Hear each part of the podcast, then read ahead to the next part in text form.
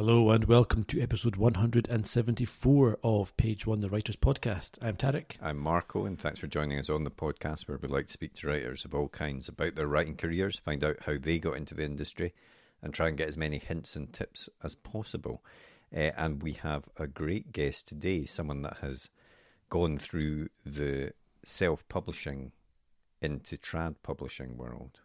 Yeah, we're chatting with the fantastic Alexander Darwin, who has written uh, the Combat Codes, which is a really cool. We call it science fantasy, which I think is a really um, Yeah, we discuss how he- It was really Fonda Lee that gave him that description. That's right. So it was yeah, uh, and it's a kind of it's a really cool idea of uh, of a world where the when a country goes to war with another country, rather than sending armies to fight each other, they send a single fighter to Yeah. to, to, to to fight in unarmed combat. Yeah. I think it's just a because uh, brilliant. yeah. Alex is is uh, he teaches uh, I think mixed martial arts and and Mm-hmm. um, you know so he brings that expertise into it. But we chat as well about how when you have that expertise, obviously you can bring that sort of real knowledge into the book, but you don't want Yeah. to overwhelm the reader with it either. So there's a skill in knowing how much to put in, how much to leave out, and that sort of thing as well. So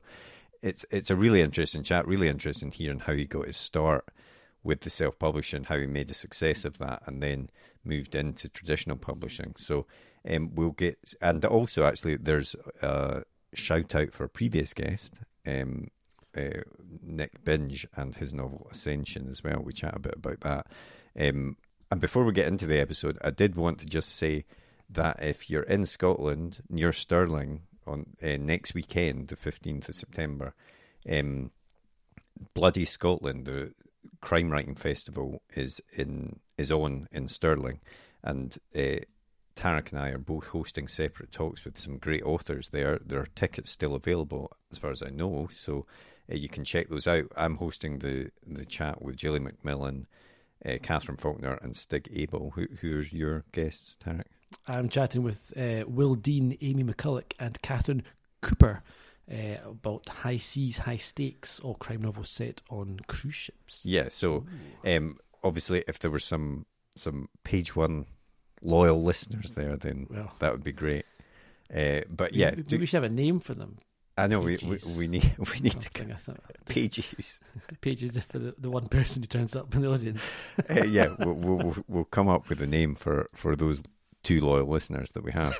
Um, but yeah, we'll get straight into the podcast after a quick advert for our writer's notebook, and then we'll be back at the end of the podcast with a bit more chat and to let you know about next week's guest. But for now, on with the podcast. The blank page. To some, it's terrifying, an obstacle to overcome. But we prefer to think of it as an opportunity, a blank canvas to be filled with all of the adventures and characters in our head. So, how to overcome that fear? Well, we all know the best advice for a writer is write. Seriously, get words on the page and more will follow. But what about later, when you start trying to pull those threads of what you've written together? What about the character you wrote about way back at the start? Who was she again? What was she carrying? And where did she leave the MacGuffin that she now really needs in the third act? Think about all those top thrillers you like to read, or that amazing drama you just watched. What did they all have in common? Structure and planning. As aspiring writers ourselves, we've tried many different methods to try and organise all the thoughts about the stories we want to tell. We've been there searching for a piece of scrap paper to note something down, or making a quick note on our phone in between meetings. Or sometimes we'll make a note in whatever notebook we're carrying, or a document on our laptop so we don't forget that great idea. Let's be honest, it can all be a bit messy and it's easy to lose track of everything. And that's when we realised it's not just the story that needs structure and planning, but the way we gather all of our thoughts about it as well. And so we made Page One. Page One is more than just another notebook. It's a place to put down all your ideas for your latest project, divided into easy to use sections that will help you plan your story, so that when that blank page comes calling, you're ready to answer. And then afterwards, once it's written, we realised you need to plan how to let people read it, so we included a section relating to submissions. Each one is designed for one project. Whether you want to write a book, screenplay, a comic, or any other kind of story. We truly believe that when you use it, it will help you get to the main event, writing your story. So we hope this helps. We can't wait to read what you come up with. And remember, every story starts with page one.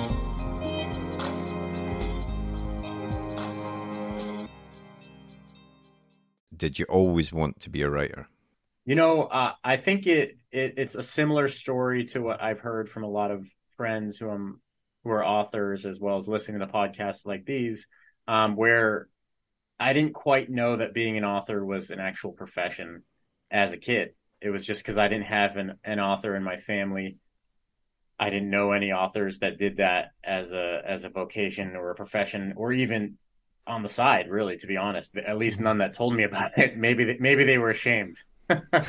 but but um, I was always storytelling and and um, you know writing uh, fan fiction for the various um, you know fantasy sci-fi books that I was reading. I was a big fan of like R.A. Salvatore, uh, Drizzt Oh yeah. uh, books when I was growing up, and uh, Dragonlance, the Chronicles, and I was always in those worlds. Um, I, but it wasn't until um, actually I saw uh, where I, I'm from Boston, and there was a a Boston Globe article about R.A. Salvatore, and he's local to this area. And that I think that was the moment when I, I you know, I picked up the the physical paper at that time because we got the paper, and um, I, I saw a picture of him, and I said, "Who's that guy?" And then I read the headline, and it said, you know, Bob R.A. Salvatore, local neighbor, and it kind of like clicked, like, wait a second, this is a, a this guy who I've been reading for ten years is an actual person.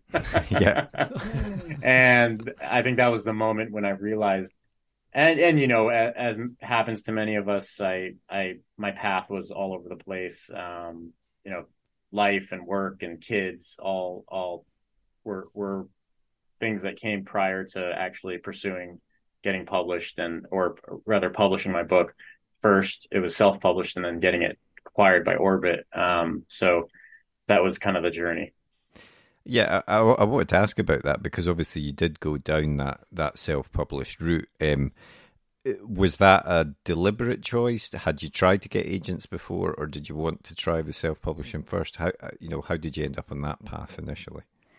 Yeah, I think my entire path here has kind of been um, I don't want to say you know dumb luck, but I, almost um, stupidity as far as far as not knowing what was out there. So like the reason I self-published was not because I knew there was a choice between self-pub and trad. I was working in Silicon Valley. I was li- living out in San Francisco and I had just gotten I had just had a I just run a startup to the ground and it failed.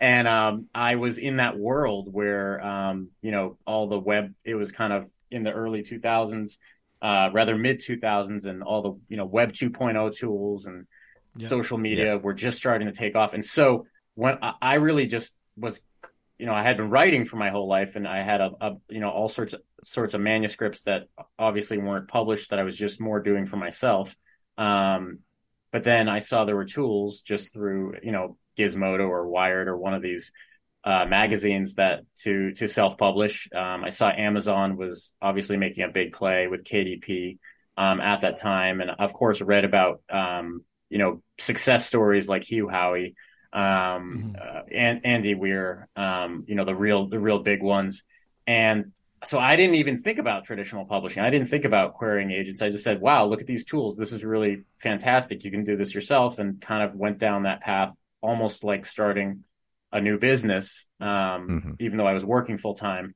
and and kind of figured out that and had a lot of fun, um, to be honest. And that's what I tell authors now that you know want to self publish. You really have to run your own business, and if you're going to do it well and distinguish yourself from the mass of other ones, you have to invest. You you have to take some risk and invest money as well as obviously time. Um, and so I went down that path without, again, without really knowing that traditional was something that was out there. And so, um, you know, one thing led to another. Uh, obviously, eventually it got acquired, and I, I kind of again went backwards in the in the traditional publishing path. Um, but, but uh, that that's a different story. Yeah, I mean, we'll, we'll get to that, I'm sure. But just on the self-publishing stuff, uh, how you, you know you say approach it like a business, and we have had other guests on the podcast who have been very successful with self-publishing, who say the same sort of thing. But I mean, you know, what steps did you take? Did you hire an editor? Did you get a cover designed? All this sort of stuff. What what steps Yeah. did you have to go through before you actually clicked publish on Right. Amazon? and so again sort of like uh i, I see the combat codes almost uh like a, a startup in that there have been various iterations including um the traditionally published version which is which is just coming out now um the the first iteration um where again where i first came upon kdp and the tools um was you know I, I went through the most basic steps i, I hired a cover designer a fa- fairly cheap, um, kind of just one of these big cover designing houses. Um, and I, I, that's re, and then I, that's really all I did at that point. So I, I, and again, at that point, I was, I did not see this as a business. I didn't see, I saw it as just, hey, this is going to be cool to get my work out there. Um, this is like, almost like a trial, like a beta beta version to test what KDP is all about, Mhm. um, to look at their tools. And the book, um, you know, I teach martial arts, and the book has a ton of martial arts in it, and it really was just aimed at that point at other martial artists. I wasn't even thinking about sci-fi fantasy, to be honest. I said, hey, this would be cool if some other martial artists could read it. And so that was iteration number one. And I kind of put it down until then, moved on to other things until um, there's a contest called SPFBO, um, which is fairly prevalent now and and distinguished amongst indie authors in the sci-fi fantasy community. Mark Lawrence uh, created it, and I think it's like now in the ninth or tenth even iteration of it. They they run one per year, and it's fantastic. Um, I was in the the sixth one. I kind of submitted. I found out about it, you know, like a couple days prior to the deadline that year. It was the pandemic year, 2020. So I, I of course was like going out of my mind, stuck in my house, and I don't know, doom scrolling or something, and uh, saw that there was this contest. Hadn't heard of it before, and said, "Hey, you know what? I have this this uh, this manuscript uh, that I previously self-published, the combat codes. Um, why don't I give it a shot and submit it?" And surprisingly, in a sci-fi fantasy contest, um, or I guess it's it's fantasy, and that we can get to that. That was a big controversy actually with my book.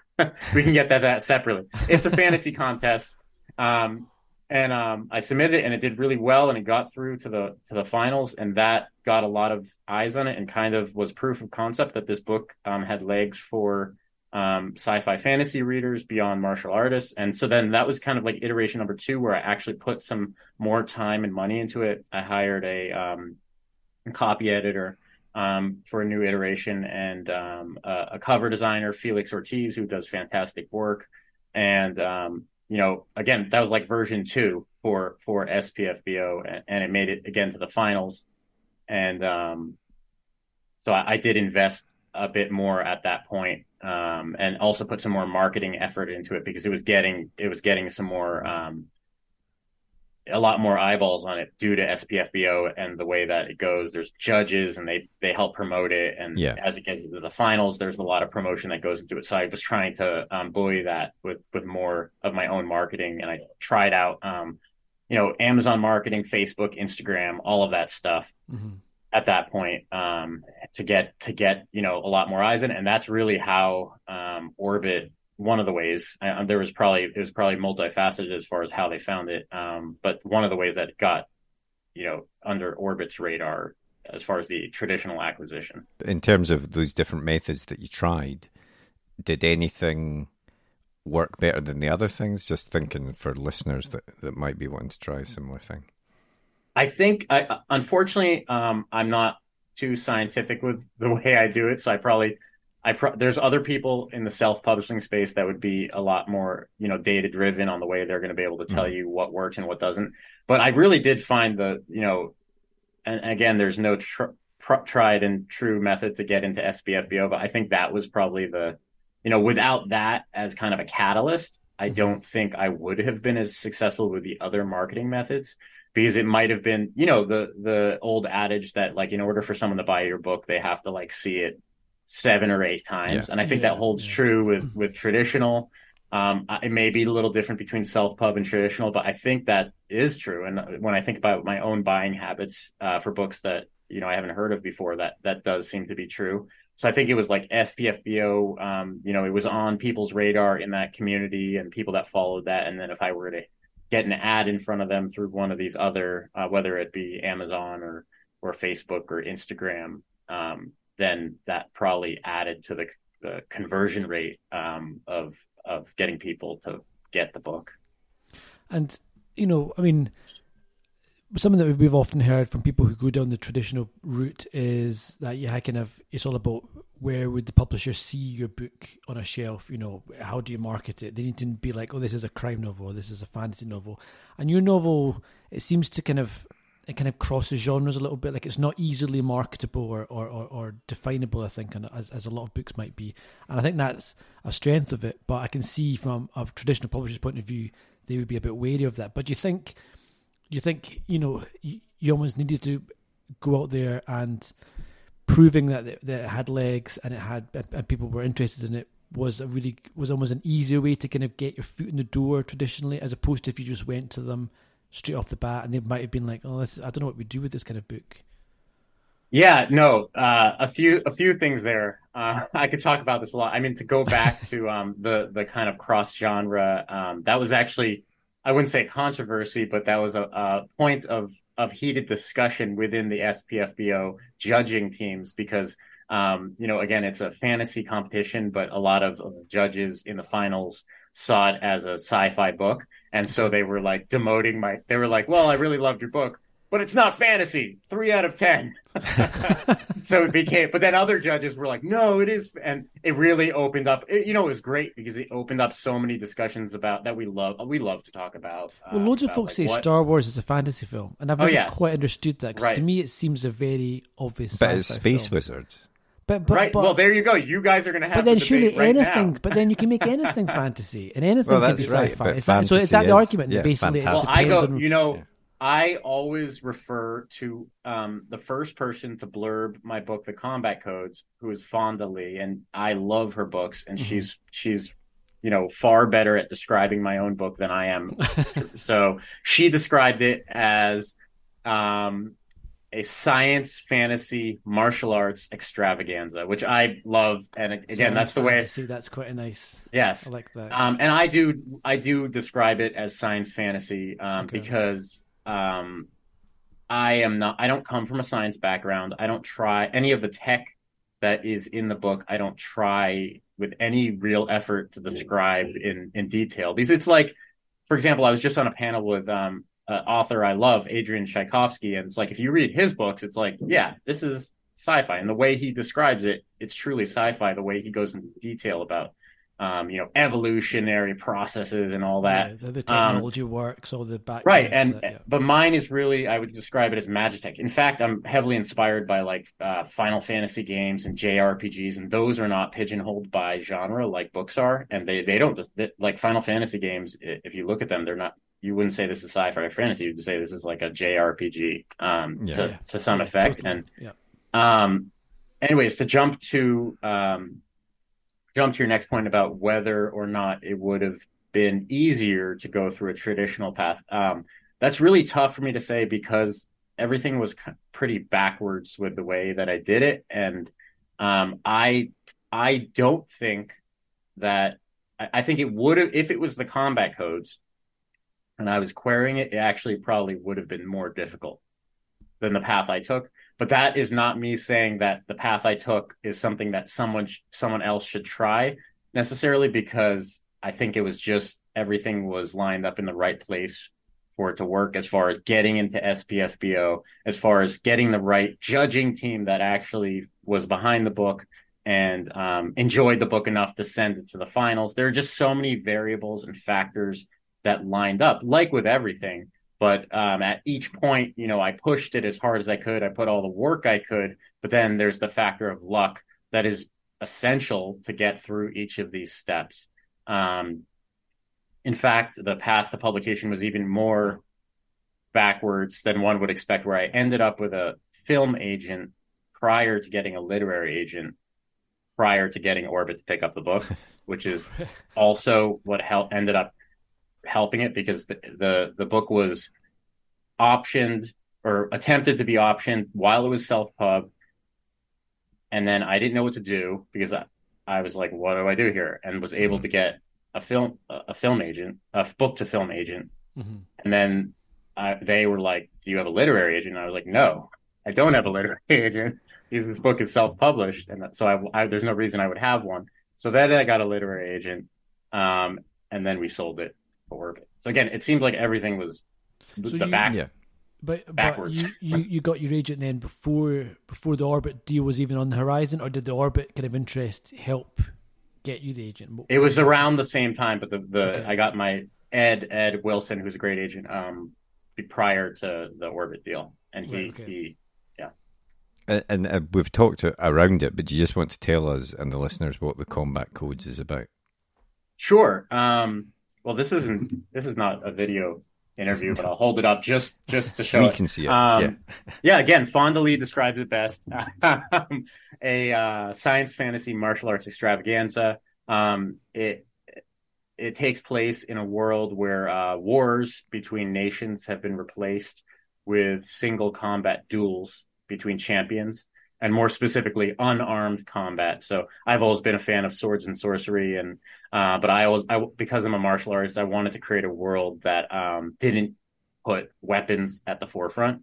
I, I just thought, how cool would it be? There's an academy setting. Um, there's a found uh, family trope that at, is at the center. Um, there's two primary characters that kind of follow uh, another trope, which is one of my favorites, like the lone wolf and cub trope, which you'll find in like The Mandalorian with uh, Mando and Grogu, or Siri and Geralt, uh, or um, Ellie and Joel in The Last of Us. All those, they're like my favorite shows. I love that trope, and so that's kind of a centerpiece to it as well.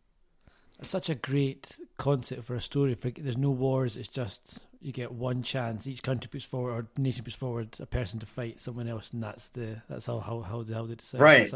I've heard. I don't know if it was from another author on your podcast or another podcast or just talking with another author, but I've heard someone say that most uh, stories come from either the seed of world building, the seed of character development, or the seed of narrative. And uh, the combat code's definitely uh, thinking back on it was from world building, asking the question, okay, what would a world look like um, that had that political system, and it- that that created all these other questions like, okay, like if you can imagine the Olympics and like what different countries do to make their athletes better, and like all the scandals that have happened with like Mhm. doping and Yeah, like, yeah. can you imagine if it was the Olympics, but actually resources and land and diplomacy depended on these these uh, sports? Um, what would what would happen to these people? Like Yeah, if the resources were to yeah. right, and that kind of led down to that's like what created the I guess the sci-fi aspect um, of of this world. And I, I want to ask you about timing as well, because you know a lot of our guests say that timing is so vital in terms of getting picked up or a book's a particular book's success and things like that. And obviously, you um, entered SPFB. What was it? Self-published S- so fantasy S- blog off. Some something. people say Spiffbo, and then Right. that's another debate. Uh, get people like to get in debates apparently in this community. It's Spiffbo. I say SPFBO, but come on, Right. either I, way. can, Okay. I can think of one way to settle this argument. yeah, Side puts forward a fighter. Yes, you and Tariq. oh god. um, but I, I- I wondered because obviously, I mean, you've already mentioned Fonda Lee, uh, but her uh, Jade City, Jade Legacy books almost created a or opened people's eyes to the the idea of fantasy that isn't medieval. I mean, not just hers, but you know, she had great success with that sort of book, and it's sh like yours. It has martial arts in it and things like that. So, do you think that the fact that these books were suddenly around and having success has helped with your own books and people sort of thinking, "Oh, this this is the sort of book that people actually like." So, I'll, I'll Right. look at this. Yeah, I think um, as far as acquisition, yes, hundred percent. Given I know the way that or what I've learned, um, tried to glean from the the mystery that is traditional publishing acquisitions, uh, is that uh, when an acquiring editor uh, goes to acquisitions and needs to present an idea to the team to sell it to them, uh, of course they need to you know make comps for books that are like within the last five years and that's super important because again they're making these you know like a p&l that determines how much they're going to um, give for an advance and how much this book supposedly is going to make. And they, you know, have all, all those future predictions, which kind of come out of nowhere, to be honest. But they're using, I mean, they're trying to use data of, of past books that are similar and, and look at the demographics yeah. and audiences. Um, so I think certainly um, Fonda's series um, w- was very instrumental um, as far as the science fantasy and then the martial arts element. Of course, um, Jade City is far different in a lot of other ways, and um, Fonda is like a much different author than I am. Um, and um, and that's obviously why another reason why we were able to get a blurb from her, which was so so fantastic. It was so great to. That was like one of the best moments to get it because I love I love the Greenbone saga. Um, and then also I um a little older of a series, which is Red Rising, which was a, a really big yeah. hit yeah, um, yeah. by Pier- Pierce Brown, and that that is a little more on the sci-fi side, but often people I've heard also describe that as science fantasy because I mean, yeah, there's there's some tech, there's a bunch of tech in it, but there's there's also as as uh, you guys said before, space in a way, space wizards and space knights instead of uh, lightsabers, they have um, like scythes uh, uh, and like uh, various things like that. And so there's elements of, I would say, fantasy. And actually, that if you look at some of these books that cross over, um, you know, that appeal to both science fiction and fantasy fans, they they have some common themes like that. Um, and again, they're not too heavy on on the um, science part of science fiction. I would say. And and now that you know you've kind of experienced both sides of it because you you you wrote your first book um you know by yourself in your own head with no real network of support and now you've you've written two more books in the trilogy and I'm, I'm right in saying that both of those two books came after you'd signed the deal with Orbit for the. So I yeah I just published the third book and then Orbit acquired and I like we pulled it down right up right away. Okay. So that one just got out.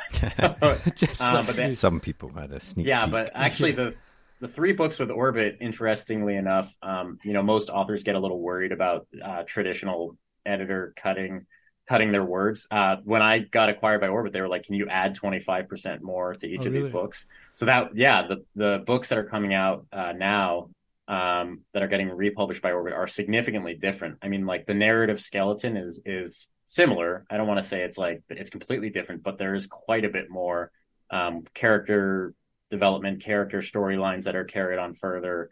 Um, which is awesome because I had a chance. Most authors don't get a chance to like go back at all the potential critiques they had and be like, actually, some of those are pretty good. I'm gonna I'm gonna get version three out here. That's interesting. And, and and how do you feel?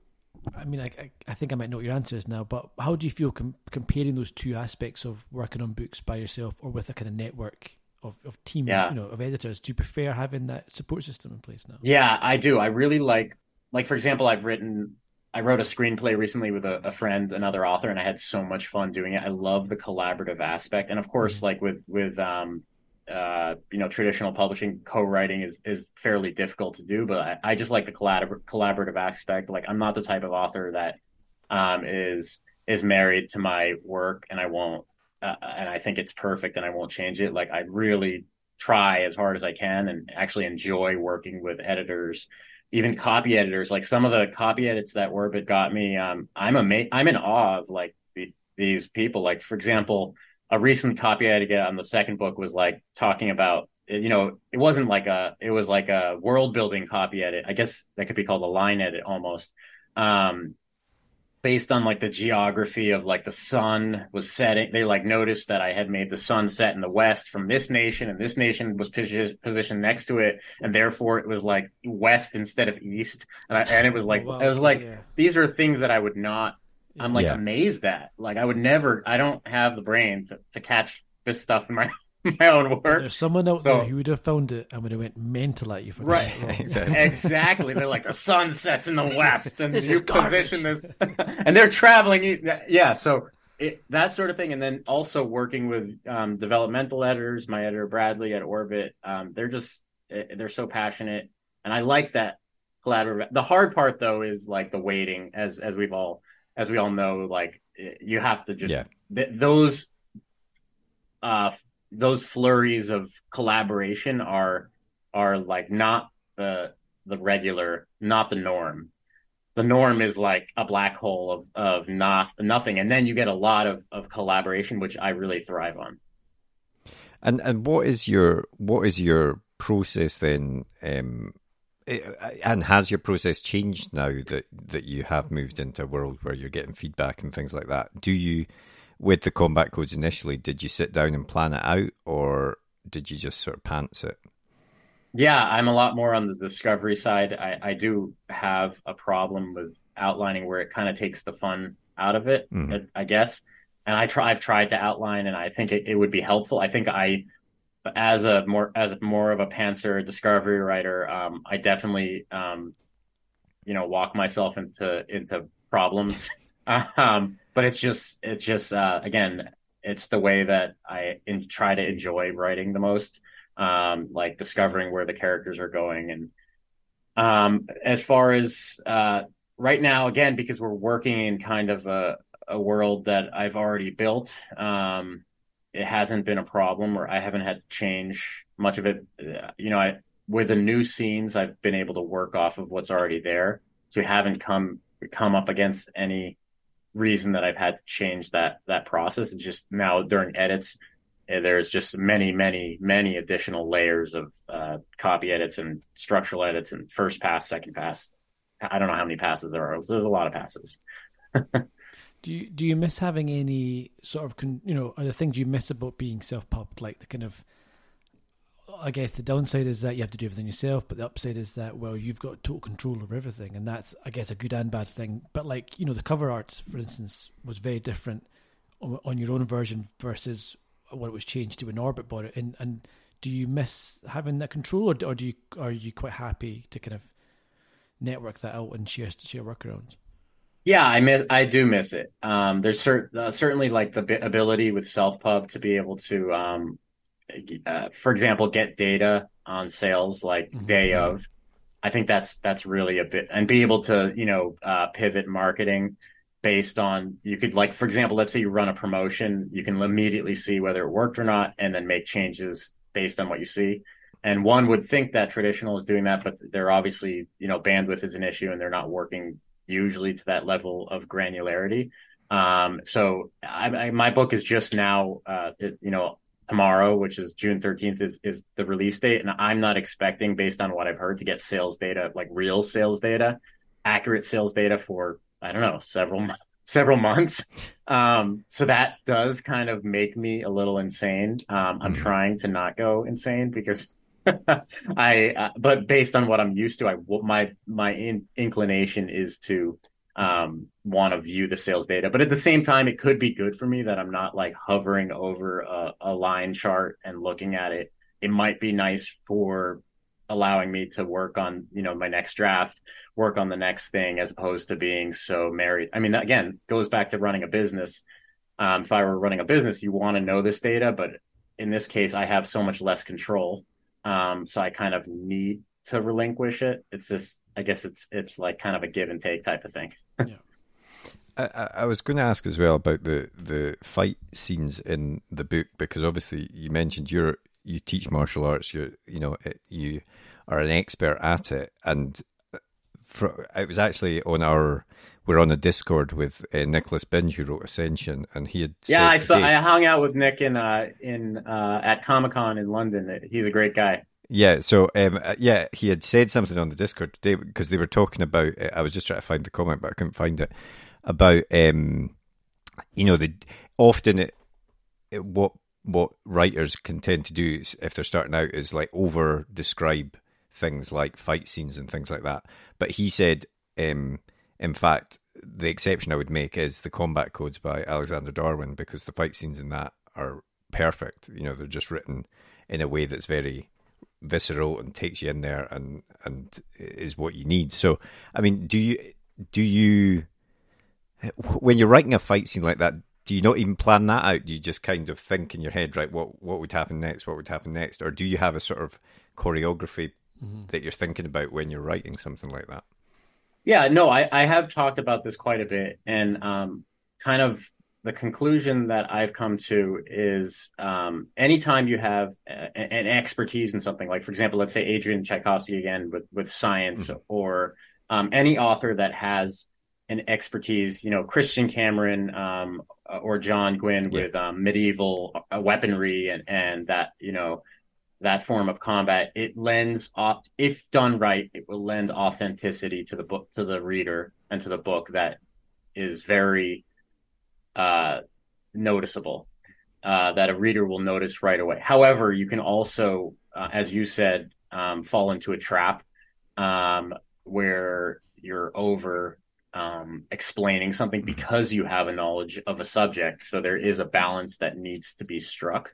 Um, I do see, I mean, of course, again, so my expertise in martial arts, uh, grappling, and you know, mixed martial arts, definitely, I think has has done well to lend uh, a a um, authenticity to these scenes. However, I've I've really had to both working with editors as well as um, in my own edits, not only make sure it's going to be palatable to a, a normal audience that doesn't have this expertise, um, but also create. Um, I almost see like writing fight scenes like dialogue in a lot of ways, where um, you can have a scene that's very dry and and you don't really see the dialogue as having a purpose um, there mm. because there's no stakes. And the same goes with a fight scene. If there's no stakes, if if um, if you don't feel any tension, um, it will end up very dry. And that's where you know the the authenticity won't matter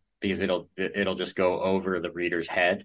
The authenticity will only come into play. We'll say, "Oh, this seems real." If there are the the t- if there is the tension created and, and the stakes that the the reader um, will feel. It's kind of like uh, I always go back to Star Wars, um, you know, where they're firing the blasters everywhere and and no one's getting hit, and it's like um especially after like I think in the beginning of the movie they said these the stormtroopers are like so well trained and and then no one's getting hit and it's just bouncing off um, and then actually in the recent Star Wars Andor, um, you know, they show in the, a very early scene someone get shot and they like die, and I'm like, yeah. okay, mm-hmm. now this actually is completely different. You've just created like stakes.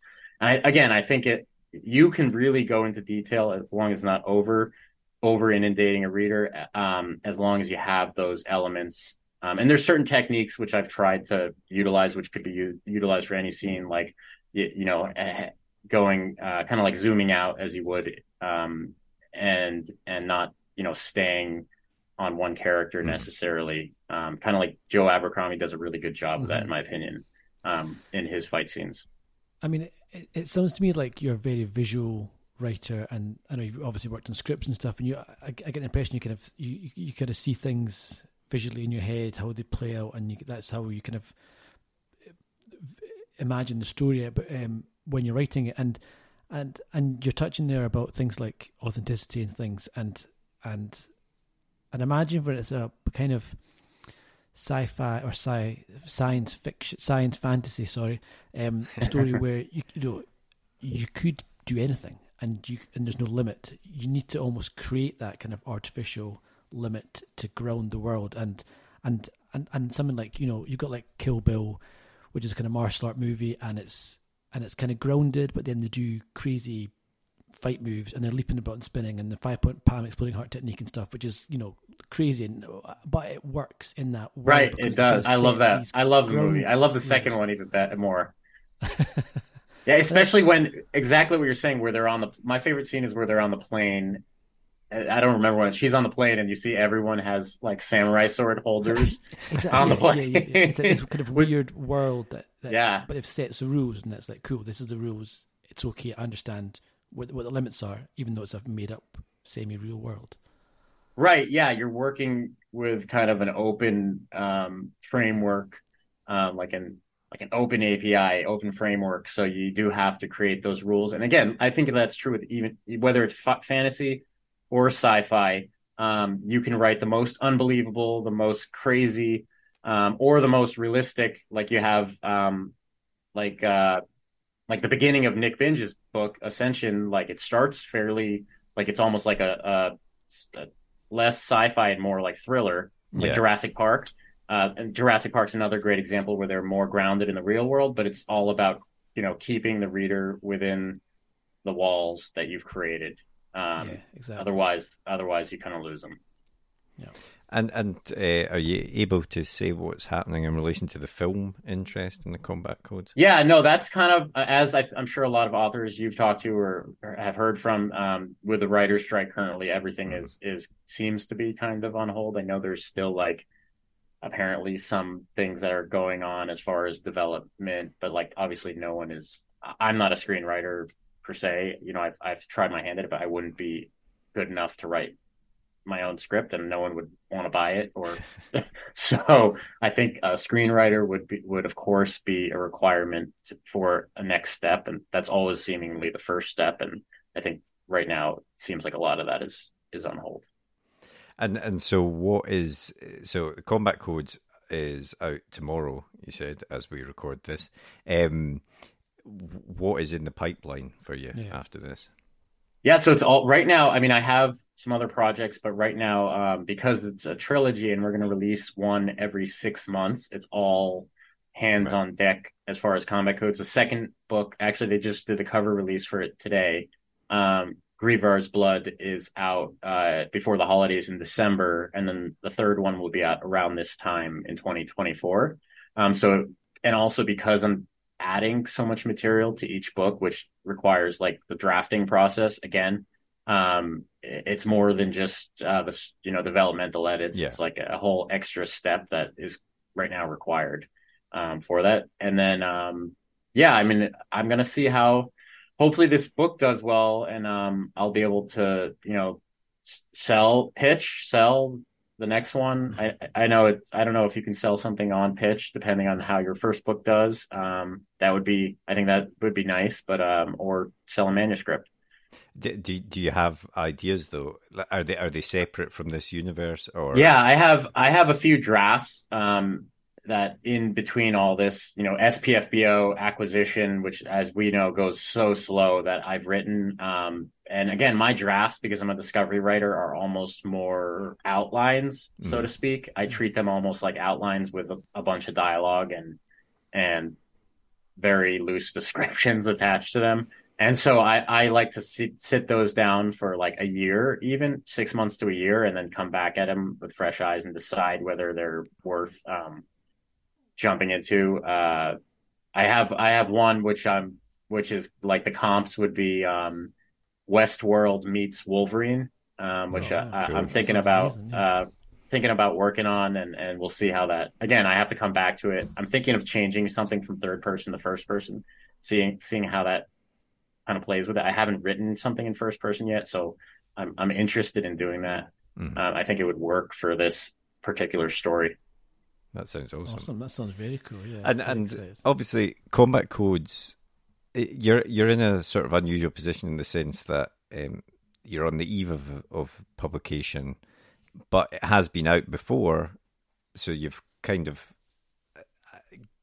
got a sense of what people think about it already, but are you still do you still have those sort of pre-publication nerves about it? Oh yeah, I'm super. Ask my wife. I'm driving her crazy this week.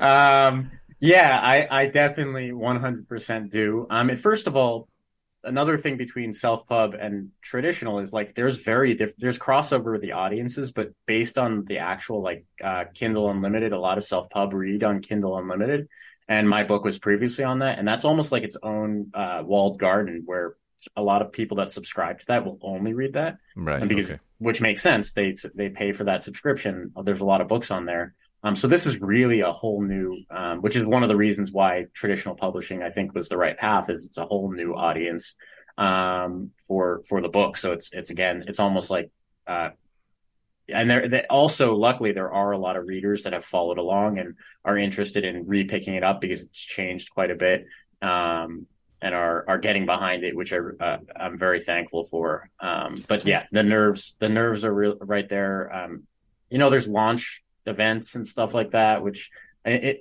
I'm glad I did a tour in the UK because I kind of like was able to go through some of those events and and practice what whatever pitches and talking to people. So hopefully that that will diminish the nerves, but uh, who knows? but also, I suppose this is the um, this is the kind of only time folk have, will find out how the story ends because they've never, or unless they were very quick with book three, they've not really had a chance to. Yeah, yes, so maybe yes. they've, written, they've read the first two books and they think, well, Yeah, and who knows? Maybe I'll again. change. I might change how book three ends. In fact, it, it, like I was able to plug a lot of potential holes in the the first way around. So I think book three will be the one that probably gets the the biggest overhaul. Um, but I, I'm excited for book two. I've always liked middles as well. Um, middles are always always my favorite. Which, which one did you find hardest to write? Because when we've spoken to people, sometimes the the obviously book one you're setting up the world, you're setting up the characters, and so you've got to lay a lot of the groundwork in book one, and it's got to work completely as a standalone uh, normally.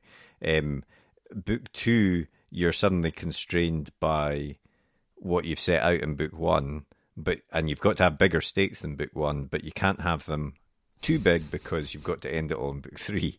So, um, Yeah. and book three, you've got to draw all the threads of the other books Yeah. together uh, in a neat way that's satisfying. So, I mean, which uh, which are all different challenges in in and of themselves. But what did you find the the most difficult one to write?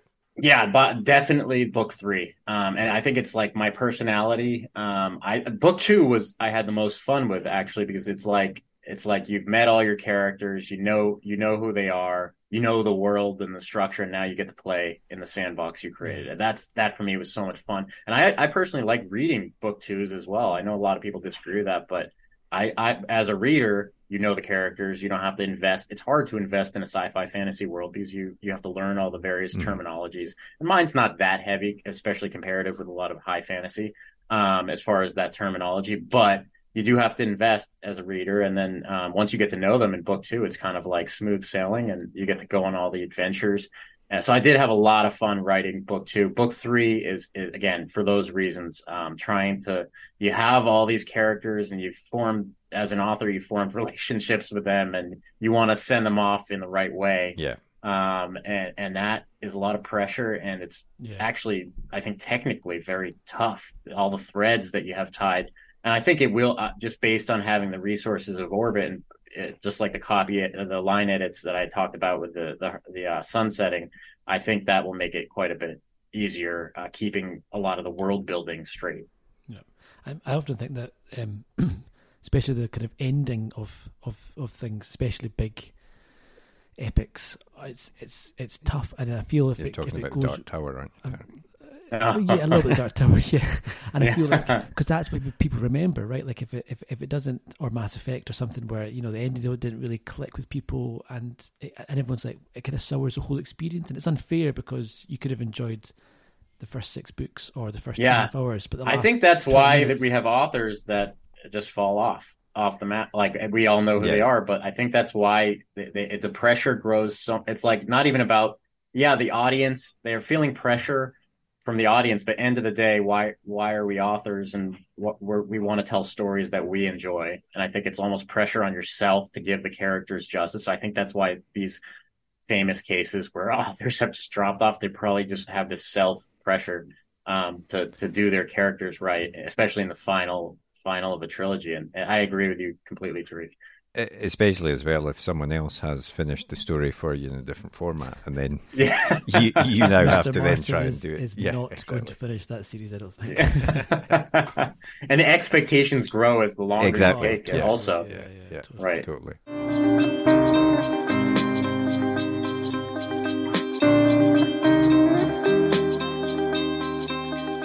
What was the last book that you read? Yeah, actually, we we had already touched on it. Um, your the friend, uh, mutual friend Nick Binge. Um, I I read I finished Ascension, um, right as I was traveling to London, um, on the plane, and I had a fantastic time with it. I mean, like I see why it was like a big. Uh, it got optioned in in a auction by so many movie company movie production companies because you can just picture it as you're reading it as visual, a it? Yeah. As a thriller and and I think also for the fact that um I think I talked to Nick about this it, like a lot of books um especially high fantasy books from a production standpoint of a movie studio um would cost like you know in the hundreds of millions of dollars. I think you know his book obviously I think he had he had described himself you just need like a, a bunch of like winter snow scenes and people yelling and That's a good point. Um, and sort of yeah, monsters that you can't quite see what's happening and things right like that. like it would be very character character heavy so Yeah. that i had a fantastic time with ascension yeah, it's a, it's a it's, it's it's a great book. Um, what about the last film that you watched? oh film so i have three little kids and i think um next it's my i used to be watching like many movies a week and um my my film watching habits have have sadly dried up quite a bit i so i went i went to london and i watched two that's where i get all my my movie watching on the plane and the li- tiny little screen i watched uh the menu that Oh, was totally yeah. through i was like Yeah, especially in the setting of watching it on the plane. I was like sweating. Was, that was that was really good. I think I watched uh, an action. I'm trying to remember, just like kind of a mindless action movie, which I'm I was a fan of. Uh, I don't even remember what it was, but I, I just passing the time. cool. Um, TV shows though, is that a separate question? yeah, TV well, shows? I was about to ask you, but go on to that. Yeah, yeah, TV show. Oh, TV shows. Um, my wife and I are watching Silo, which we're really enjoying. Oh, yeah, I want to watch that, yeah. looking forward to that. Yeah. Right. The character, I mean, and sometimes with sci-fi fantasy, my wife is not as big of a fan. Um, but I know, you know, like there's certain shows that she'll watch because clearly they they stand on their own. Um, another was like Andor, even though she Mhm. is not that into Star Wars, she was able to watch it because you could like take the characters um, and place them in, in any world.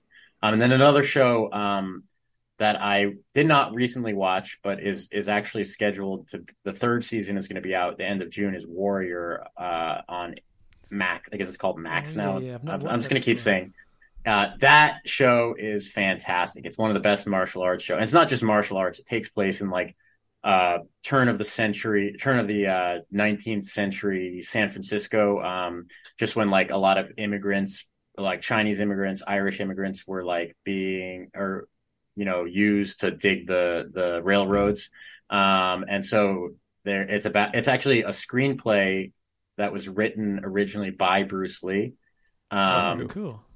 And the story is like uh, apparently that's the reason that show Kane got made um, a lot a long time ago. Um, Oh, yeah, this is like uh-huh. Yeah. actually doing justice to the screenplay. His daughter is, is a producer and um, Oh, nice. On, on the check that out. show, and it's real. The characters are fantastic. It's like it's kind of like you were talking about with Kill Bill, Tariq. Like it creates its own world so well Yeah, that's not yeah. necessarily believable or real, but like it's you believe it, and you're it. it it makes you suspend your your disbelief um, really well. Did you watch that? There was the other martial arts show. Into the Badlands. is that what you're Yes, that- Oh yeah, no, that was Yeah. that was super fun. That's another one. Like it's kind of sci-fi martial Yeah. arts. Yeah, very, Um, like in a Uh, it's too bad it got canceled. That was on I think AMC or something. Yeah, no, that was good. I quite liked that one. Although it was very odd when the guy Simon Pegg's pal turned up in it. Uh, Oh, Nick Frost. Uh, Yeah, was, he, was he in there? He? he was in it. not who you would expect in a martial arts film, but uh, uh, martial arts. Uh, well, the, the, Uh. the very, very last thing we always do is a super quick fire either or, and as you'll know, uh, there's always one correct answer to give. But we'll start Yeah. off with uh, Jackie Chan or Bruce Lee.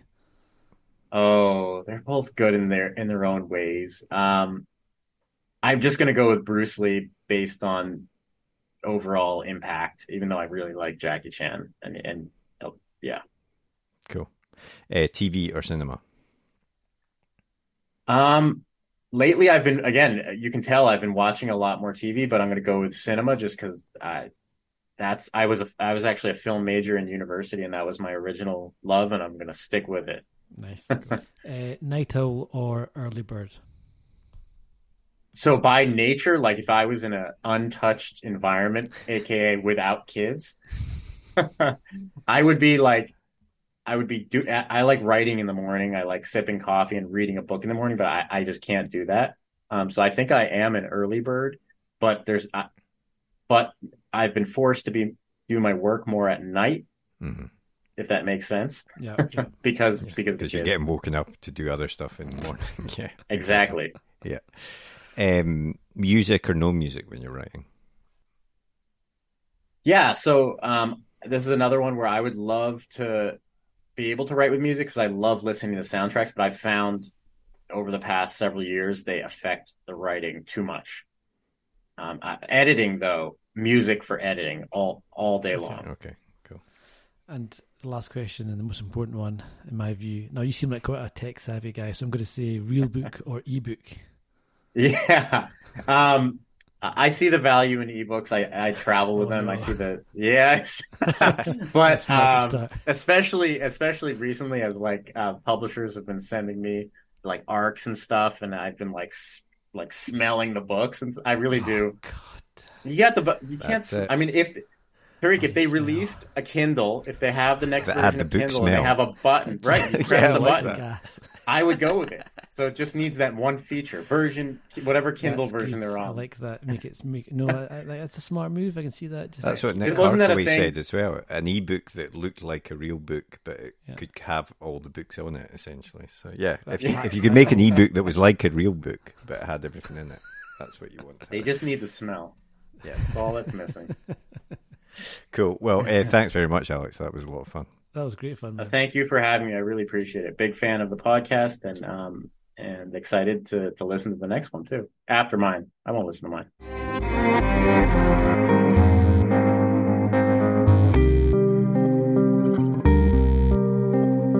Well, I mean, I know technically the guy picked books, hard books over ebooks, but um, he's obviously not quite right in the head because that whole smelling books. That's just this. I don't. Those people don't shouldn't be given. You shouldn't be asked a question. They're just completely weirdos. Lots of people like the smell of Yeah. a, a new book. Lots of people should be locked up in prison. Mark.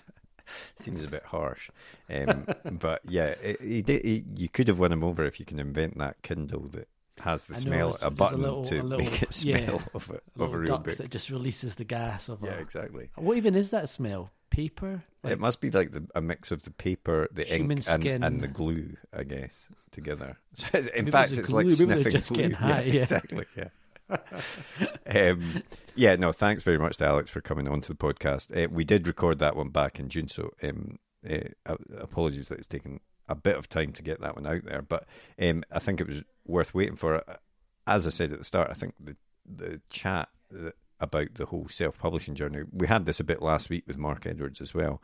But you know, it's always interesting hearing about how authors have made a success of that, and also even what he was saying now that he's traditionally published, he doesn't have that sort of micro control of the mm-hmm. data, of the ability to sort of turn a new advertising campaign on, or you know things like that, just to try and keep the book relevant. And I, I suppose Yeah. That when you're with a trad publisher, that's kind of the, the the payoff that you make. You you get a lot of backup, you get a lot of help, editors, etc., etc., and obviously there are huge benefits, but you do lose a bit of the control. Yeah. And if you if you're someone that likes managing that, then I, I can imagine it's a bit difficult. And I think I think it's it's really good to have chatted to all these authors who have, have kind of a foot in both worlds or have, or have experience of both worlds and are able to lay out the differences and the pros and cons because I think for so long self publishing was always seen as a kind of poor man's you know way Yeah. into the industry or you know if you can't get anywhere else try self self publishing um, and I think that's just not the case and I think I think I think there are very many positive reasons to go down the self pub route that you don't get through the traditional route, such as the control of advertising and marketing and, and tweaking things. I think that's right, and you, if I, I think it's clear from the people that we've spoken to, Alex, Mark Edwards, Ryan Cahill's another one that jumps to my mm-hmm. head. You know, you have to treat it like a job. You have to put the effort in Yeah. to make make Yeah. a success of it. But if you do it professionally, if you do a, get a proper book cover, if you get an editor and all of this sort of stuff, then you you know you can make as good a product as a traditional product. And in fact, some cases you'll you will you know you'll be putting more effort into it than a traditional publisher would put yeah, into yeah. it. So. yeah. I think even for authors, though, it can be still a bit of a, uh, you know, that that sort of inbuilt idea that self-publishing isn't worthy, uh, Yes. as worthy as trad publishing. I think it, it is still a step that a lot of people need to get over. And Yeah. um, I think as long as it's done in that professional way, then there isn't really much of a difference between the two these No. days. At the end of the day, yes, seeing your book on a bookshelf is, you know, that kind of selfish, that kind of Yeah, wanting to see it for your own sake, etc. But at the end of the day, you're still an author. You're still writing books. People are still reading what you're writing, and that is the most important thing. I, I just think of the the thing that always makes me pause is if you're at a party or something and someone says, "What do you do?" and you say, "Oh, I write books," and they say, "Oh, you know, who are you with or whatever?" You say, "Oh, I uh-huh. self-publish." Then they'd immediately think, "Oh, right, you're not a real writer," you know. Yeah. So I think, Yeah. I think there is still a a societal definitely, uh, oh, 100%. snobbery There's, there's, and uh, definitely people about out there. it. Yeah, yeah. so But they're just idiots. Yes, indeed, indeed. Um, so thanks very much to Alex for coming on. Combat Codes is out now, and as we heard, uh, the next one will be out very soon as well. So uh, definitely go and pick those up. And next week we have another great guest and someone that is one of our main rivals in terms of Oh, yeah. podcasting. yeah, we're chatting with Sunyi Dean, who has written uh, The Book Eaters um, as her first uh, novel a few years ago, and as Marco said, is the co-host of the Publishing Rodeo podcast, our number one rival. yes, in indeed. podcast chart. No, it's a very good podcast because it sort of. It's a very good podcast. um, looks behind the scenes, I guess, and tells the raw stories. I suppose is that Yes. what you would say yes, um, of of you know the, the difficulties that even when you're publishing published or whatever or trying to get into publishing, what what the difficulties yeah. can be can be found on on the road there. So um, yeah, it's definitely worth tuning into that one as long as you don't drop this podcast. Otherwise, Oh yeah, I wouldn't listen to room it for- at all. There's room for both, but if there's only room for one, then you obviously pick ours. yeah, exactly.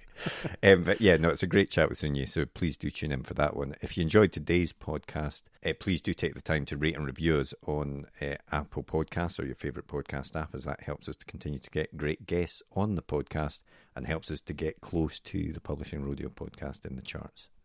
And of course, if you would like to get in touch with us, you can always drop us an email, which is podcast at writegear.co.uk, or you can find us on every single social media platform out there. Just search for um, Not at- TikTok unle- until you start Not, learning how on to TikTok, dance. You can find us on everywhere apart from TikTok by searching for at UK Page One. And if you're on Mastodon, then we are writing.exchange forward slash at page one pod. Yep. So uh, have a great week, and we'll speak to you next episode. See you later.